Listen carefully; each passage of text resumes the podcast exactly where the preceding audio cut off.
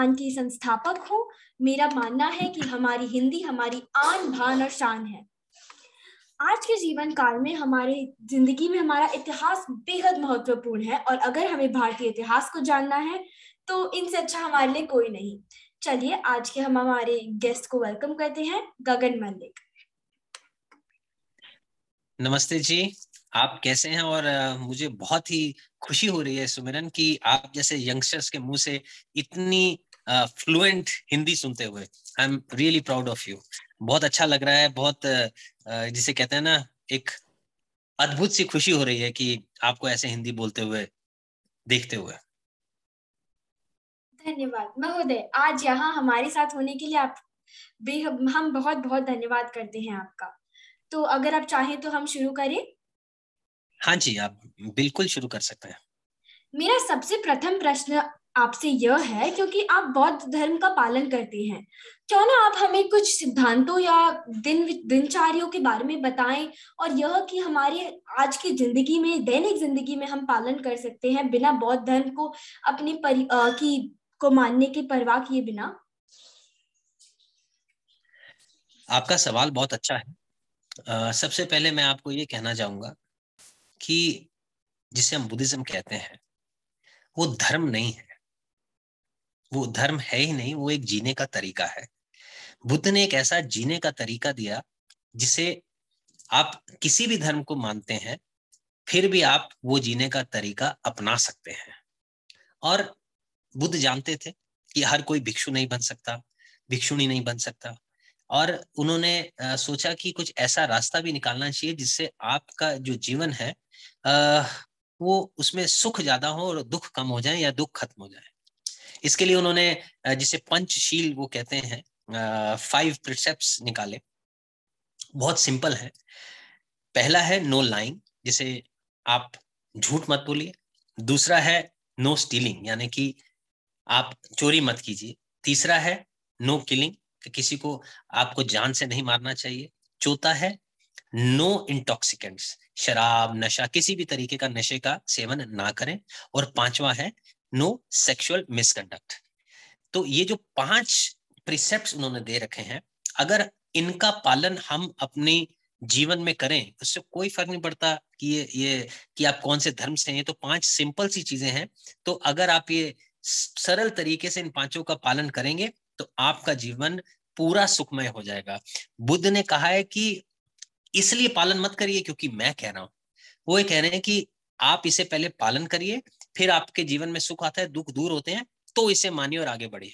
और मेरी बात आप मानिए जब भी कोई भी इसी पंचशील का पालन करेगा उसका जीवन हंड्रेड परसेंट जो है सुखमय होगा ही होगा।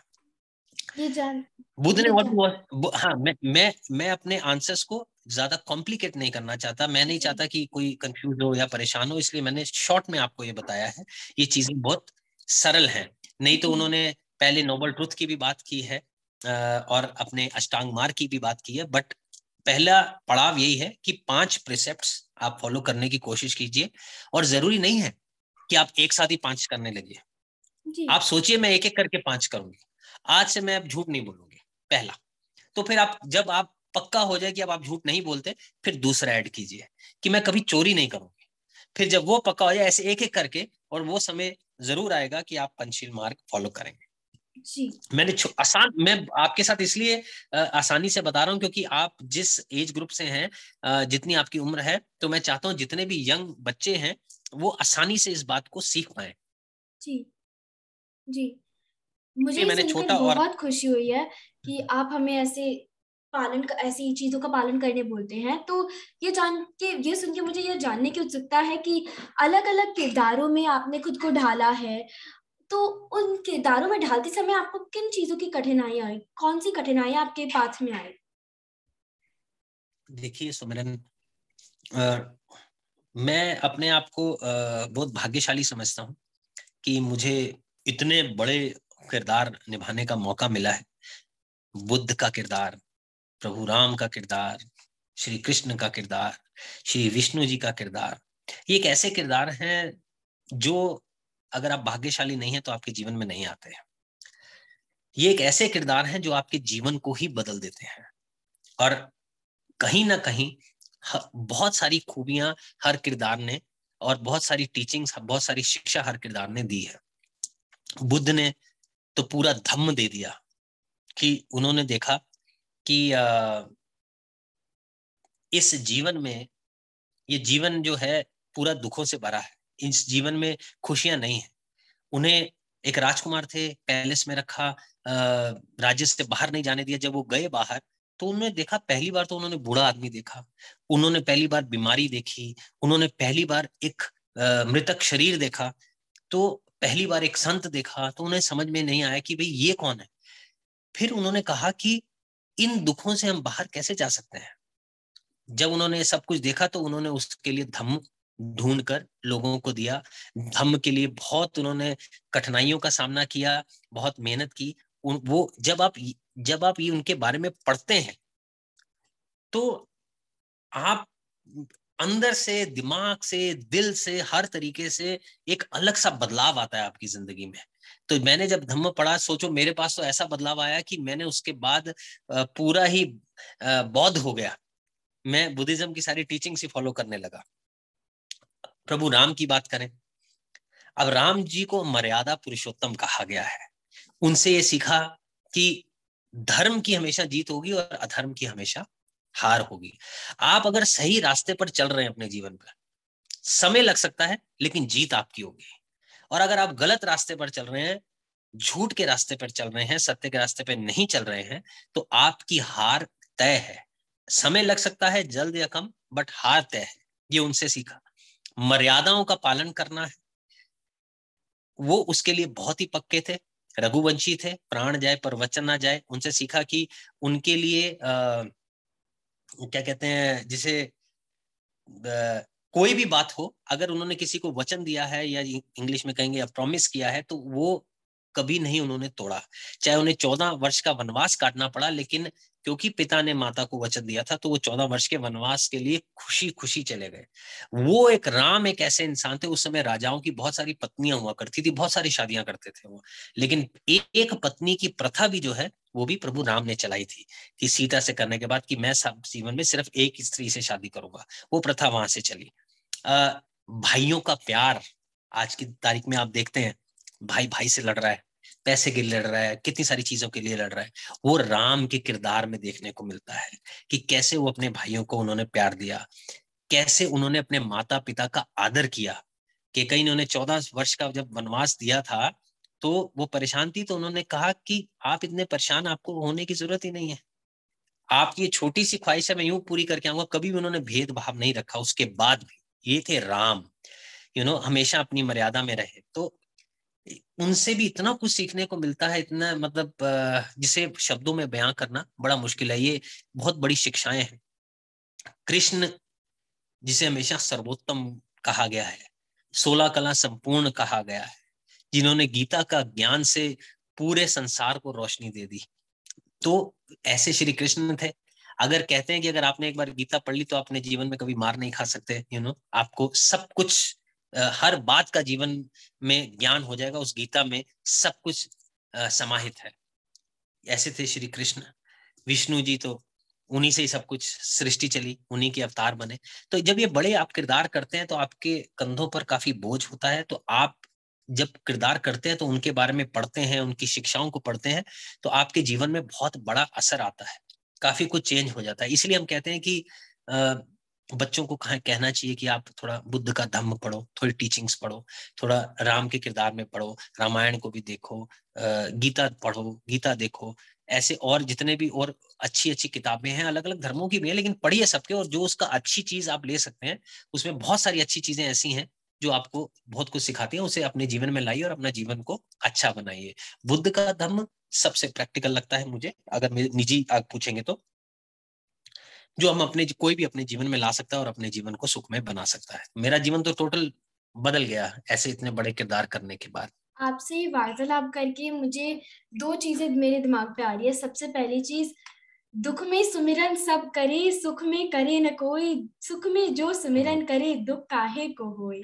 और मैंने क्योंकि गीता पढ़ी है और तो मैं उसका मैं उससे एक चीज़ के बोलना चाहूँगी। ऊर्ध्व मूल मधश्चाकम अश्वत्थम प्राहुरव्ययम छन्दांसि यस्य पर्णानि यस्तं वेद स वेदवित अधश्चोत्वं प्रसितास्तस्य शाखाः गुणप्रवृत्ता विषयप्रबालाः अधश्च मूलाण्यनुसन्ततानि कर्मानुबन्धीनि मनुष्यलोके ये दोनों मेरे दिमाग में पूरे हर समय रहते हैं, क्योंकि ये हमारे जीवन में इनका हमारे जीवन में इसकी बहुत प्रासंगिकता है।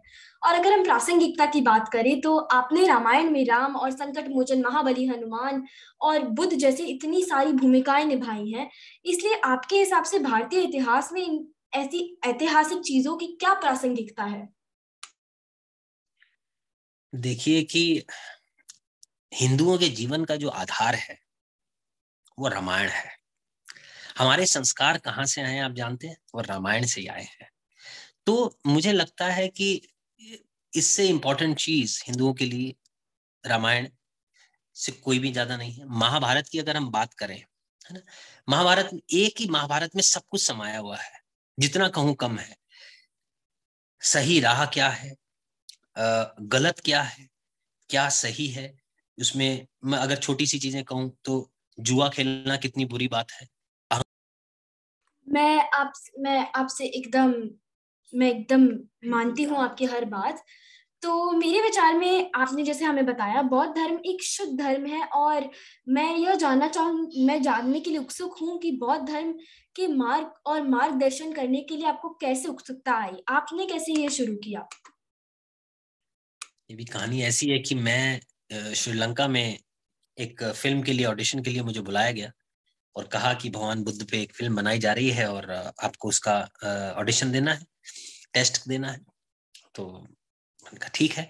तो करीबन 300 लड़कों का टेस्ट लिया गया उसके लिए और काफ़ी कड़ी मेहनत के बाद, करीबन तीन महीने के बाद, एक राउंड क्लियर, फिर अगला पड़ाव अगला पड़ाव, काफ़ी पड़ाव पार करते करते एक ऐसा समय आया कि हम तीन लड़के रह गए और फिर हम एक महीना श्रीलंका में रहे। और उसके बाद मैं उस किरदार के लिए चुन लिया गया, बुद्ध के किरदार के लिए या सिद्धार्थ के किरदार के लिए। तो अब जब ये इतना बड़ा कोई किरदार करते हैं तो ये बहुत ज़रूरी है कि आप उस किरदार के बारे में पढ़ें। और जैसे ही मैंने वो किरदार पढ़ा, और जब किरदार पढ़ रहा था, उनकी जीवनी पढ़ रहा था तो उसमें उनका पूरा धम्म भी आ गया। एक किताब है, ओल्ड पाथ वाइट क्लाउड्स। एक most venerable Thich Nhat Hanh है, बहुत फ़ेमस मंक है वियतनामीज मंक है, लेकिन वो फ्रांस में रहते हैं। उन्होंने एक किताब लिखी है और उसमें सब कुछ है बुद्ध के बारे में और उनके धम्म के बारे में। जब मैंने पढ़ा और मुझे लगा कि इतना प्रैक्टिकल क्या कोई धर्म हो सकता है? उन्होंने जो बातें कही हैं, इतनी साफ़ और स्पष्ट कही हैं, जहाँ पर सुपरस्टिशंस की कोई जगह नहीं है, कोई पाखंड नहीं है। सब कुछ साफ़ दिखता है। जब मैंने ये सारी चीज़ें देखी तो मुझे लगा ये एक ऐसा खजाना है जिसे मुझे जाने नहीं देना चाहिए अपने जीवन से।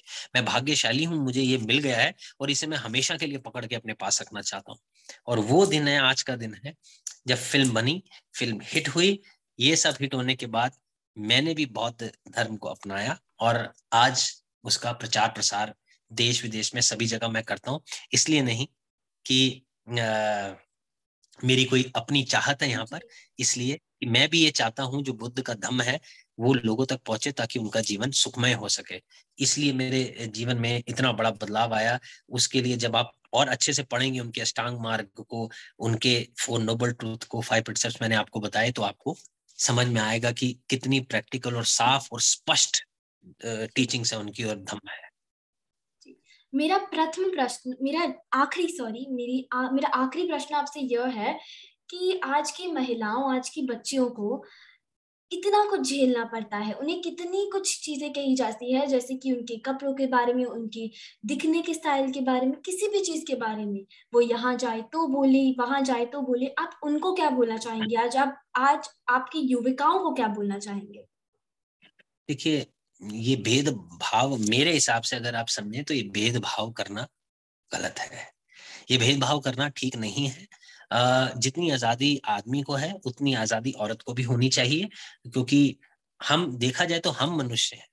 आदमी और औरत का जो डिफरेंस है, वो बनाया किसने? है कि भाई आदमी ऐसा है और औरत ऐसे, नहीं, वो हम लोगों ने सोसाइटी नहीं बना दिया।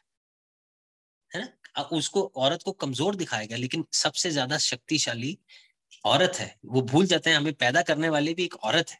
तो हमारे से ज़्यादा शक्तिशाली औरत है एक माँ के रूप में एक बहन के रूप में एक पत्नी के रूप में। तो आ, मुझे ऐसा लगता है कि जो लोग महिलाओं को रोकते हैं उनकी पढ़ाई के लिए रोकते हैं उनके कपड़ों के लिए टोकते हैं या और चीज़ों के लिए उनकी एजुकेशन के लिए या बहुत सारी और ऐसी चीज़ें हैं जिनके लिए वो रोका टोकी उनको की जा, जाती है वो बिल्कुल गलत है। और इस चीज़ का भी ख्याल रखना होगा। ये बात गलत है कि उनको रोका टोका जाए। जैसे हम लड़कों को भी रोकते हैं उसी चीज़ों के लिए लड़कियों को भी रोकना ज़रूरी है कि आ, कहीं आ, ये महिला को थोड़ा बहुत ये भी समझना होगा कई जगह पे उनको भी अपनी मर्यादा में रहना भी बहुत ज़रूरी है। ये हमारे धर्म ने भी सिखाया है। ऐसा नहीं है कि अगर आप मर्यादा में नहीं रहेंगे तो आपको एक आ, सबसे सुंदर एक शरीर बनाया है महिला का आपकी सुंदरता उसको ढकने में है। उसको ज़्यादा से ज़्यादा दिखाने में नहीं है ये मेरा मानना है। कई बार क्या होता है मर्यादा में जो चीज़ सुंदर लगे वो लगे कई बार बहुत ज़्यादा हो जाता है वो चाहे वो लड़का हो या लड़की हो दोनों के लिए गलत है। आदमी है मुझे लगता है कि भाई कई सारी चीज़ें हैं उसको भी मर्यादा में रह के सारी हरकतें करनी चाहिए। है ना? ज़्यादा कई लोग ऐसा मैं देखता हूँ, नशे के उसमें चले जाते हैं। कई बार कपड़े लत्ते को भी लेके आदमी के लोगों के ऊपर भी प्रश्न उठते हैं तो इन सारी चीज़ों का ख्याल रखना चाहिए, आदमी हो या औरत हो। कोई भी चीज़ अगर मर्यादा के बाहर जाएगी तो वो गलत होगी। लेकिन डिफरेंस की बात करें, आदमी और औरत के, मुझे लगता है कि दोनों एकदम बराबर हैं और एक बराबर की नज़र से उन दोनों को देखना चाहिए। और आने वाले समय में वो दिन दूर नहीं होगा, जब ये सारे जो डिफरेंस हैं वो खत्म हो जाएँगे। और जो माँ बाप टोकते हैं प्लीज़ कोशिश करिए कि आ, मैं नहीं चाहता कि अपने नो लड़की को अलग नज़र से देखें लड़की को अलग नज़र से देखें। आ, मुझे ऐसा लगता है कि बराबर की आज़ादी दोनों को मिलनी चाहिए। मैं मानती हूँ आपकी ये बात। अब जिसको जो पहनना है वो वो पहने। और सबको इक्वालिटी में बिलीव करना चाहिए समानता लैंगिक समानता में बिलीव करना चाहिए। तो आज हम यहीं पे रोकते हैं और धन्यवाद हम बहुत बहुत धन्यवाद है आपका हमारा कि आप यहाँ पे हमारे साथ मौजूद हैं। Thank you so much. मैं आपको जानने से पहले एक बात ये बता देना चाहता हूँ ये बात सभी को समझना होगा। कई बार हम क्या करते हैं बातों को अपने अनुसार सही और गलत बना देते हैं। अगर आपकी चाहत है किसी चीज़ को सही बनाना तो आप सही बना देते हैं। आपकी चाहत हो उसको गलत बनाना तो आप गलत बना देते हैं। आदमी है अगर वो कहता है कि अरे मैं विस्की पीता हूँ एक दिन में दो पैक पीने में क्या गड़बड़ है? कोई फ़र्क नहीं पड़ता पी लिया। लेकिन वो गलत बात गलत ही रहेगी उसको सही नहीं कर सकते ऐसे ही चाहे वो लड़का है या लड़की लड़की अगर कोई चीज़ गलत करती है तो गलत गलत ही रहेगी। उसको अपने मायने में आप हाँ अपने मायने में उसे अपने आप ठीक मत बनाइए ये ध्यान रखिए हमारी अंदर जो हमारा इनर सेल्फ है वो हमें बता देता है कि क्या चीज़ सही है और क्या गलत है। इसलिए अपने आप से बात करिए तो आपको सही उत्तर आपके सामने आ जाएगा। यही मेरा आज का मैसेज है। धन्यवाद। बहुत अच्छा लगा आपसे बात करके सुमेनन आप इतने इंटेलिजेंट है इतनी सी कम उम्र में मैं बहुत ही ज़्यादा खुश हुआ और मैं जिसे कहते हैं ना मुझे बहुत ही प्राउड फील हो रहा है।